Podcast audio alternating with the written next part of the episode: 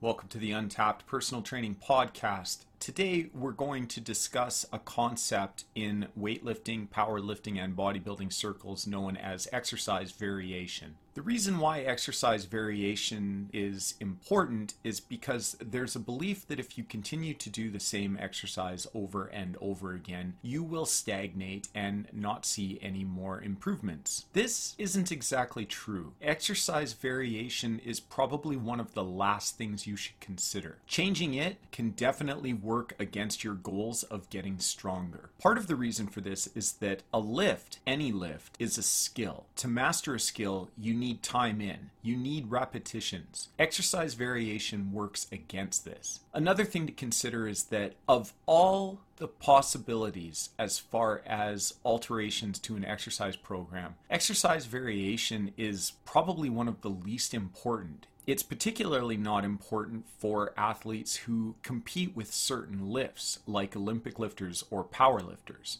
It's incredibly important for these athletes to build an expertise in their specific lifts. Exercise variation won't help them do that. So when you're building your strength training program, don't look at exercise variation as being a key to designing a good program. Look at manipulating your rest intervals, your sets, your reps, and even the speed of repetitions.